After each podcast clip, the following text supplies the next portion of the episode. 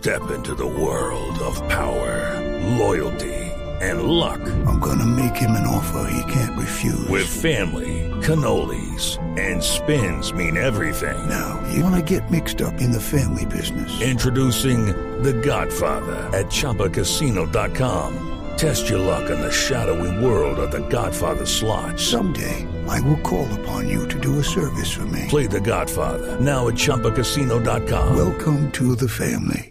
No purchase necessary. VGW Group. Void where prohibited by law. 18 plus. Terms and conditions apply. Ricardo Ospina es periodista. Está en Mañanas Blue. 6 de la mañana y 15 minutos. Esta semana la polémica por el retiro de visas estadounidenses a magistrados que han defendido el acuerdo de paz con las FARC seguirá siendo el principal asunto de controversia en el país. Anoche, por primera vez en los cinco días que lleva este revuelo, el gobierno de Estados Unidos se pronunció lo hizo en un comunicado en el que además de recordar que todo lo relacionado con las visas de personas es estrictamente confidencial, señaló que su misión diplomática es, y esto lo digo entre comillas, representar los intereses de los Estados Unidos ante los interlocutores colombianos. Más adelante agrega también textualmente que al hacerlo reconocemos, valoramos y respetamos la soberanía de Colombia y de sus instituciones democráticas. Y además admite que la cooperación judicial entre los dos países ha dado resultados concretos a ambas naciones. Este comunicado de alguna forma pretende bajar la tensión existente luego de que el miércoles de la semana pasada se conociera que a los magistrados de la Corte Constitucional Diana Fajardo y Antonio José Lizarazo y de la Corte Suprema Eider Patiño les quitaron sus visas, aparentemente por sus posiciones frente al acuerdo con las FARC y en el caso de Patiño por negar una extradición de un indígena perteneciente a la guerrilla.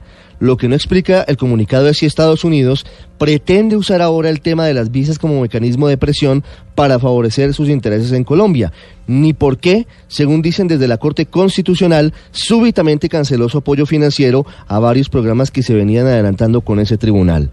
Este fin de semana se sumaron muchas voces de apoyo a los magistrados, desde la Corte Suprema, el Consejo de La JEP y sectores políticos que reclamaron un pronunciamiento del gobierno que nunca llegó. Solamente la vicepresidenta Marta Lucía Ramírez atinó a decir que, comillas, respetamos la decisión de Estados Unidos.